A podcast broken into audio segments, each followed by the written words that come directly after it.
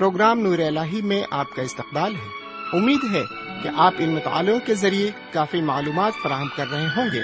آئیے ایک بار پھر ہم تواریخ کی دوسری کتاب کے ذریعے خدا کی نایاب باتوں کو سیکھیں۔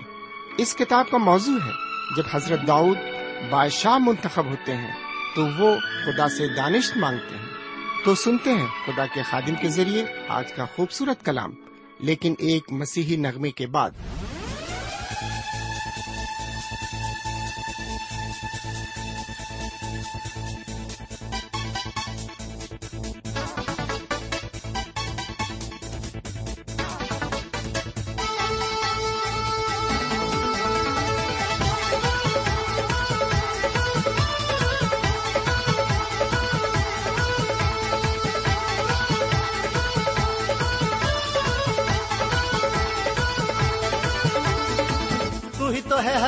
حق اور تو ہی رستا تو ہی رستا تو ہی تو ہے حق اور تو ہی رستا تو ہی زندگی ہے ہاں تو زندگی ہے تو ہی تو ہے حق اور تو ہی رستا تو ہی زندگی ہے زندگی خدا بن خدا تو ہی زندگی ہے زندگی خدا بن خدا تو ہی زندگی ہے زندگی خدا بن خدا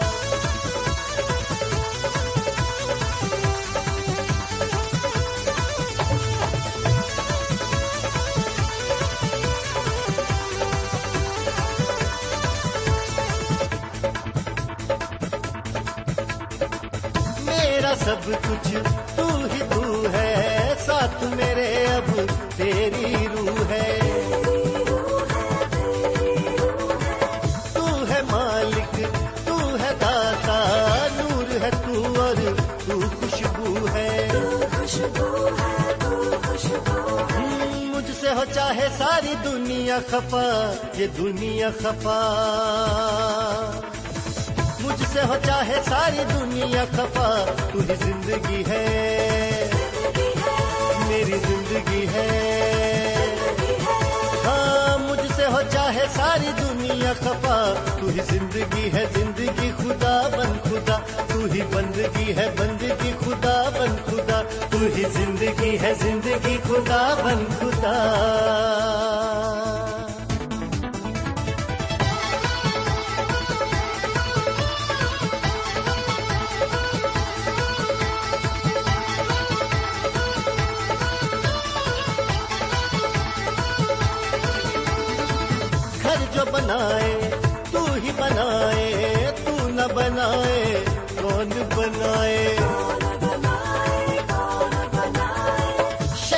بچائے، تو ہی بچائے، تو نہ بچائے، کون بچائے؟ دنیا میں ہوگی بس تیری ہی رضا، تیری ہی رضا۔ دنیا میں ہوگی بس تیری ہی رضا، تو ہی زندگی ہے۔ ہاں تو زندگی ہے۔ ہاں دنیا میں ہوگی بس تیری ہی رضا ہی زندگی ہے، زندگی خدا بن خدا۔ تو ہی عاشقی ہے، عاشقی خدا بن خدا۔ تو ہی زندگی ہے، زندگی خدا بن خدا۔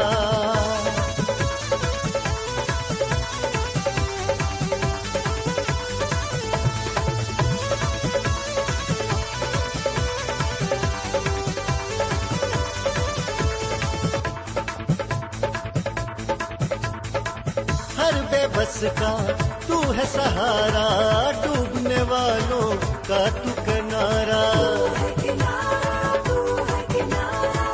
تو آغاز ہے، تو انجام ہے، تیرے بنا ہے کون ہمارا؟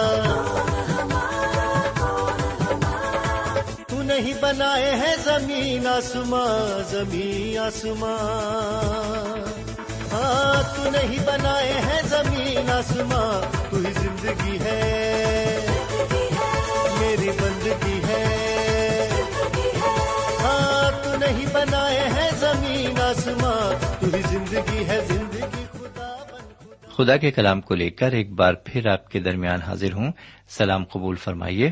امید ہے کہ آپ آج بھی پوری طرح خرافیت سے ہیں اور خدا کا کلام سننے کے لیے بڑی بے صبری کے ساتھ اپنے ریڈیو کے پاس تشریف فرما ہے۔ تو لیجیے میں بھی آپ کے صبر کے پیمانے کو چھلکنے نہیں دوں گا اور میں اپنے موضوع پر آتا ہوں۔ اس سے پہلے کہ ہم آگے بڑھیں، خدا کے کلام کو سنیں۔ آئیے پہلے ایک چھوٹی سی دعا مانگے ہمارے پاک پروردگار رب العالمین، ہم تیرے تہ دل سے شکر گزار ہیں کہ تو نے ایک اور موقع ہمیں عطا فرمایا ہے، تاکہ ہم تیرے قدموں پر بیٹھ کر ایک بار پھر تیرے پرفضل کلام کو سن سکیں۔ آج بھی ہم جو کچھ سنتے ہیں وہ ہمارے لیے باعث برکت ثابت ہو اور ہماری روح کو تقویت ملے۔ یہ دعا ہم اپنے حضور کریم جناب سیدنا یسو مسیح کے وسیلے سے مانگتے ہیں۔ آمین۔ سمین گزشتہ پروگرام میں ہم نے آپ کی خدمت میں تواریخ کی دوسری کتاب کا تعارف پیش کیا تھا۔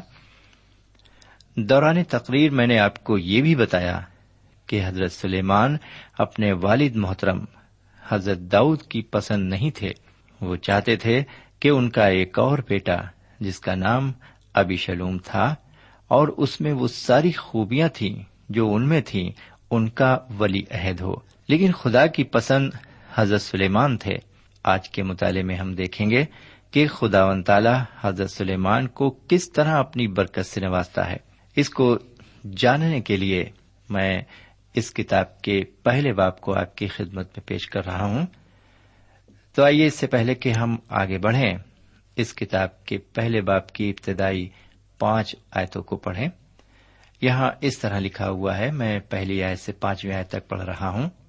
اور سلیمان بن داؤد اپنی مملکت میں مستحکم ہوا اور خداون اس کا خدا اس کے ساتھ رہا اور اسے نہایت سرفراز کیا۔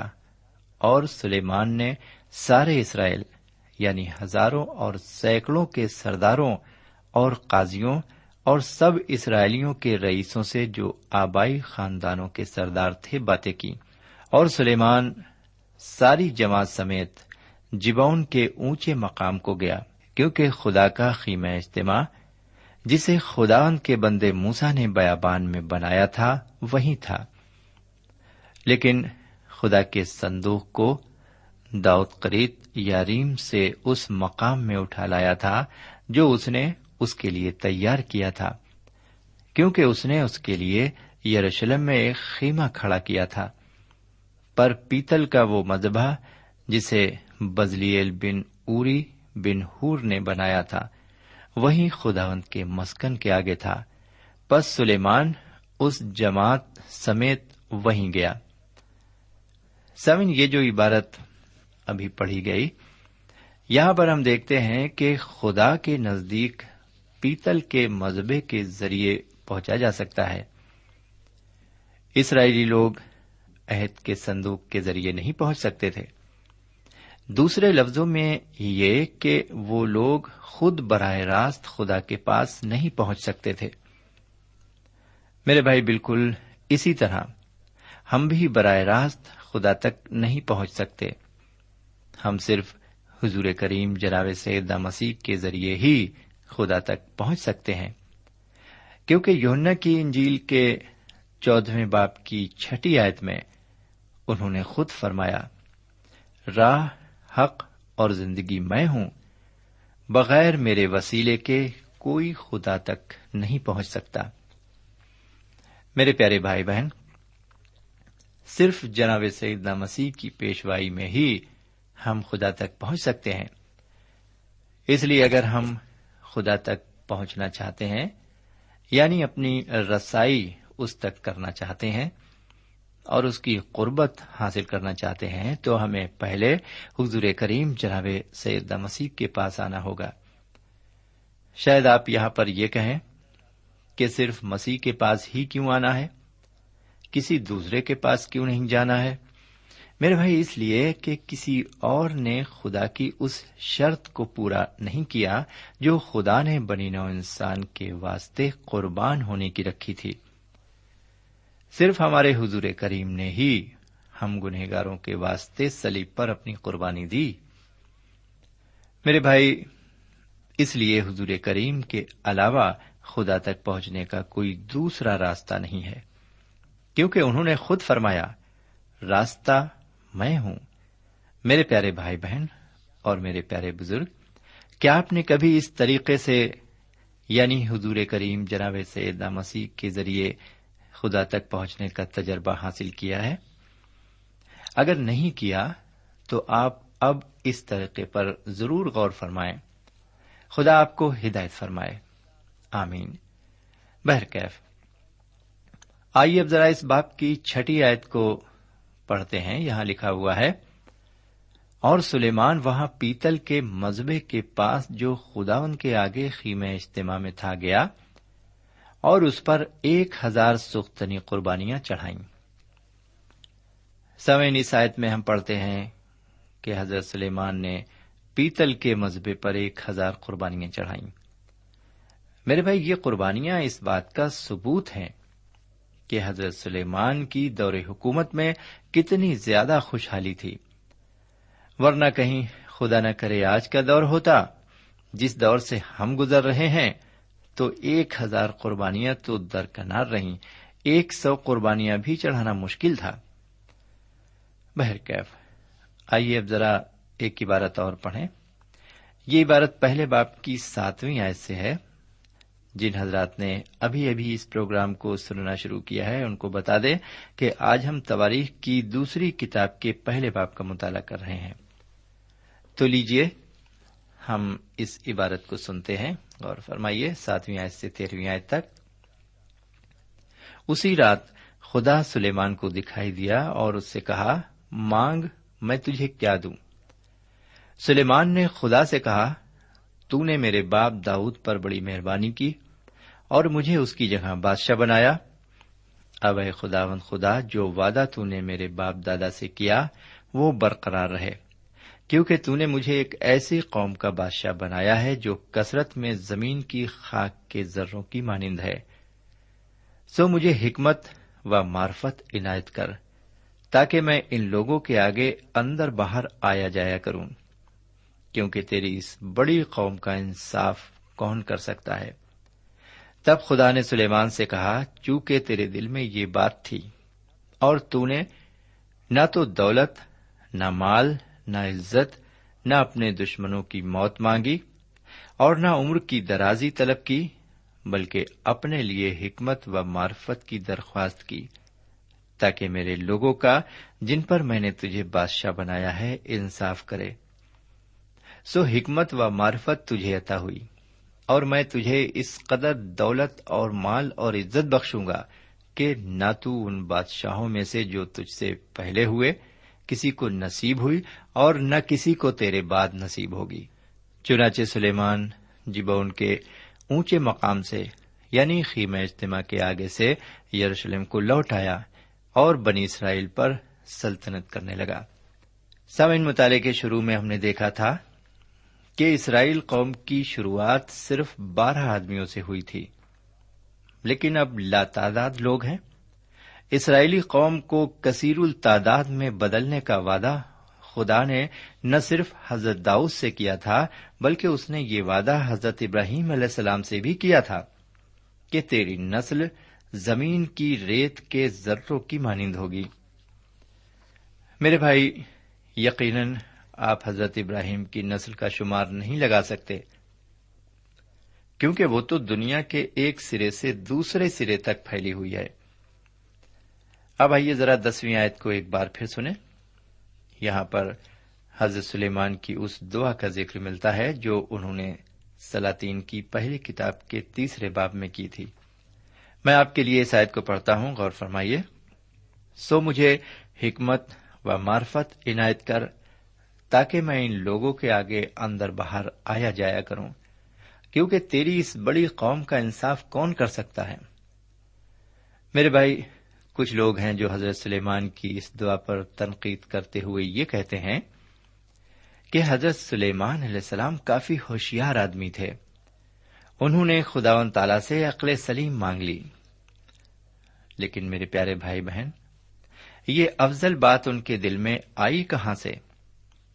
ذرا تواریخ کی پہلی کتاب کے بائیسویں باپ کی گیارہویں اور بارہویں آیت کو سنیے، جہاں اس طرح لکھا ہوا ہے، اب اے میرے بیٹے، خداون تیرے ساتھ رہے، اور تو اقبال مند ہو، اور خداون اپنے خدا کا گھر بنا، جیسا اس نے تیرے حق میں فرمایا ہے۔ اب خداون تجھے عقل و دانائی بخشے، اور اسرائیل کی بابت تیری ہدایت کرے۔ تاکہ تو اپنے خداون خدا کی شریعت کو مانتا رہے۔ میرے بھائی عنایتوں میں ہم پڑھتے ہیں کہ حضرت سلیمان کے والد محترم حضرت داؤد نے یہ نیک اور پاک خیال ان کے دل میں ڈالا تاکہ وہ خدا سے عقل اور سمجھ مانگ سکیں۔ سامن یہاں پر ہم دیکھتے ہیں کہ حضرت سلیمان نے اپنے والد محترم کی صلاح پر پورا پورا عمل کیا۔ جب حضرت داؤد نے یہ کہا کہ خداون تجھے عقل و دانائی بخشے۔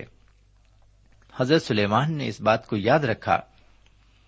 اور جب خدا سے کچھ مانگنے کا موقع آیا، تو حضرت سلیمان بالکل نہیں چوکے انہوں نے خدا سے عقل سلیم مانگنے میں بالکل تاخیر نہیں کی۔ اور پھر آگے یہیں پر بارہویں آیت میں ہم پڑھتے ہیں کہ خداون کریم نے ان کی اس دعا کو فوراً قبول فرما لیا۔ خدا نے عقل، حکمت و معرفت کے ساتھ ساتھ انہیں کچھ اور بھی دینے کا وعدہ فرمایا۔ اور وہ چیزیں تھیں، مال، دولت، عزت اور شہرت۔ میرے پیارے بھائی بہن اور میرے پیارے بزرگ، حضرت سلیمان کی اس دعا کے متعلق میں ایک بات آپ پر اور اجاگر کرنا چاہوں گا۔ وہ یہ کہ حضرت سلیمان نے خدا سے جو عقل مانگی وہ اس لیے کہ وہ عقل مندی کے ساتھ اپنی حکومت چلا سکیں۔ یہ عقل انہوں نے دنیاوی معاملوں کے لیے مانگی۔ اس لیے اسے دنیاوی عقل ہی کہا جائے گا۔ انہوں نے روحانی عقل خدا سے نہیں مانگی۔ ہم بھی کبھی کبھی جب خدا سے عقل مانگتے ہیں، تو اس کو صرف دنیاوی معاملات میں ہی کام میں لاتے ہیں۔ ہم بھی دنیاوی معاملات کو ٹھیک سے انجام دینے کے لیے خدا سے عقل مانگتے ہیں۔ لیکن روحانی عقل خدا سے نہیں مانگتے۔ اس لیے دنیاوی معاملات میں تو ہم بڑے ہی ہوشیار ثابت ہوتے ہیں، لیکن روحانی معاملات میں بالکل بے وقوف ثابت ہوتے ہیں۔ روحانی طور پر ہم کوئی بھی ایسا کام نہیں کرتے جس سے ہماری پہچان بنے۔ یہی وجہ تھی کہ حضرت سلیمان بھی زندگی بھر روحانی شعبے میں ایک سے ایک بڑھ کر بے وقوفیاں کرتے رہے۔ کیونکہ انہوں نے اپنی روحانی زندگی کے لیے خدا سے عقل نہیں مانگی۔ میرے بھائی، خدا سے ہم جو کچھ مانگتے ہیں، وہ ہمیں بخشتا ہے۔ لیکن کبھی کبھی ہمارا بہت کچھ مانگا ہوا ہمیں پریشانی میں بھی ڈال دیتا ہے۔ اس کا انجام ہمیں ہی بھگتنا پڑتا ہے۔ ہم جب خدا سے دعا میں کچھ مانگتے ہیں، تو روحانی اور دنیاوی دونوں شعبوں میں مانگے، تاکہ ہماری زندگی میزان پر برابر رہے۔ یعنی ہماری زندگی میں بیلنس رہے اور وہ ڈس بیلنس نہ ہونے پائے۔ حضرت سلیمان ایک بہت ہی نامی بادشاہ ثابت ہوئے۔ انہوں نے کافی عزت اور شہرت کمائی، حکومت کے کام بڑی عقل مندی سے انجام دیے، لیکن پھر بھی ان کی زندگی ہم دیکھتے ہیں کہ ڈس بیلنس تھی۔ جی ہاں ڈس بیلنس تھی۔ ان کے ترازو کا پلڑا ایک نیچا تھا۔ جی ہاں ان کی زندگی کے ترازو کا پلڑا ایک نیچا تھا اور ایک اوپر اٹھا ہوا تھا۔ وہ خدا کے میزان پر برابر نہیں اترے۔ ان کی روحانی زندگی کا پلڑا ہمیشہ اوپر اٹھا ہوا دکھائی دیا۔ میرے پیارے بھائی بہن اور میرے پیارے بزرگ ہو سکتا ہے کہ آپ ایک بہت اچھے آدمی ہوں، شہرت اور عزت آپ کے قدم چومتی ہوں۔ ہو سکتا ہے آپ مال کے دھنی اور دل کے سخی بھی ہوں۔ ہو سکتا ہے محبت اور اخلاق آپ کی خاص پوشاک ہوں۔ اور سماج میں آپ کا ایک اعلی مقام بھی ہو۔ لیکن پھر بھی آپ اپنی زندگی میں ڈس بیلنس ہو سکتے ہیں۔ جی ہاں آپ اپنی زندگی میں ڈس بیلنس ہو سکتے ہیں۔ یہ سب کچھ ہوتے ہوئے بھی آپ کی دنیاوی زندگی کا پلڑا جھکا ہوا اور روحانی زندگی کا پلڑا اٹھا ہوا ہو سکتا ہے۔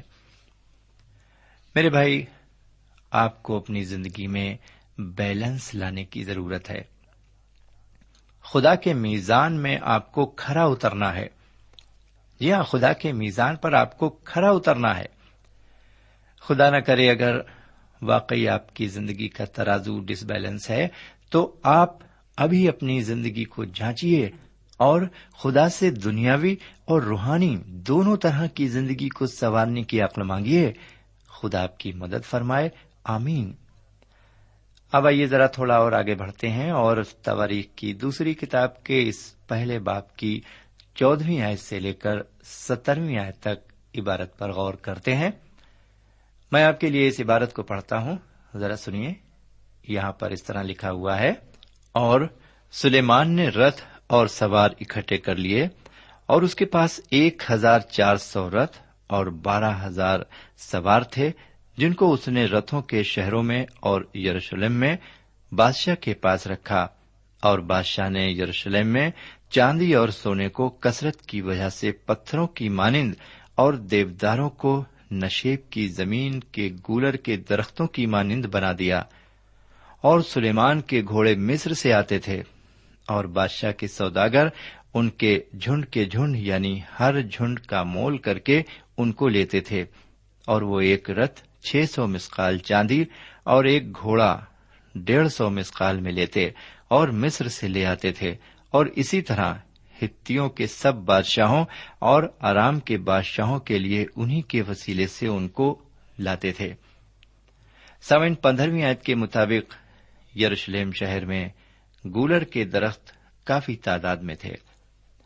لیکن حضرت سلیمان نے وہاں پر گولر کے درختوں کے بجائے دیودار کے درخت لگوا دیے اور سونے اور چاندی کو بھی کثرت سے جمع کیا۔ یعنی حضرت سلیمان نے دیودار کے درختوں کی قیمت گولر کے درختوں کی مانند کر دی اور سونے اور چاندی کی قیمت پتھروں کے برابر کر دی۔ یعنی حضرت سلیمان نے اپنی دور حکومت میں ایک غریب سے غریب آدمی کے لیے بھی یہ راستہ کھول دیا کہ وہ سونے اور چاندی کو بآسانی خرید سکتا ہے۔ آج ہمارے ملک کے عوام بیرونی ممالک کی چیزوں کو یعنی امپورٹڈ چیزوں کو زیادہ پسند کرتے ہیں۔ جیسے کہ امپورٹڈ کپڑے امپورٹڈ جوتے اور امپورٹڈ زیورات اور بھی وغیرہ وغیرہ۔ اگر ہماری سرکار چاہے تو وہ ان چیزوں کو ایک عام شخص تک کثرت سے پہنچا کر ان کی اہمیت کو ختم کر سکتی ہے۔ تبھی ملک کے عوام کو اپنی چیزوں کی اہمیت پتہ چلے گی۔ بہرکیف آگے سولہویں اور سترویں آیت میں ہم پڑھتے ہیں کہ حضرت سلیمان نے اس کام کو بھی کرنا شروع کر دیا جس کی انہیں شریعتن طور پر ممانعت تھی۔ ذرا استشنا کی کتاب کے سترویں باپ کی سولہویں اور سترویں آیت کو سنیے۔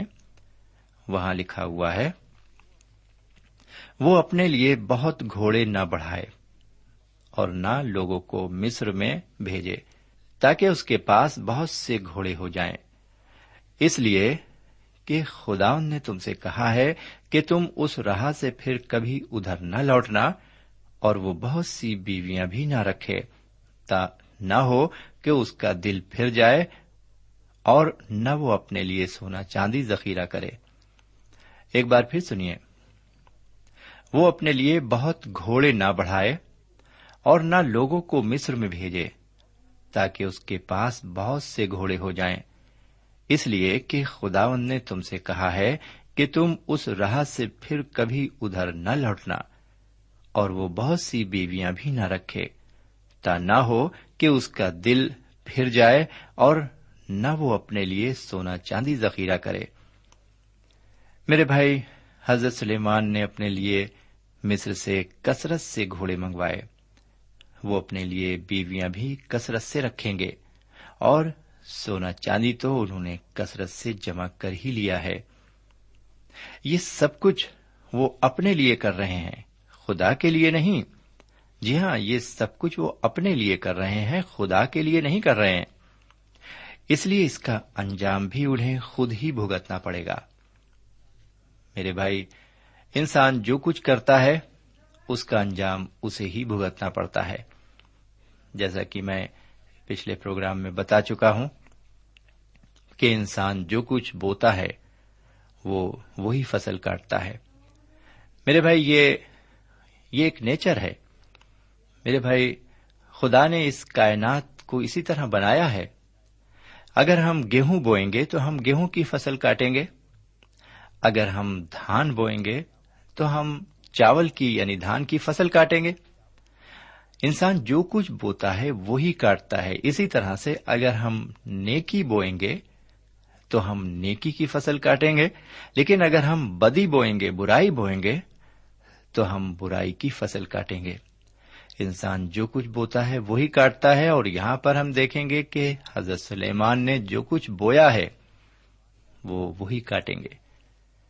میرے پیارے بھائی بہن اور میرے پیارے بزرگ، زندگی گزارنے کے لیے چیزوں کو جمع کرنا کوئی بری بات تو نہیں ہے۔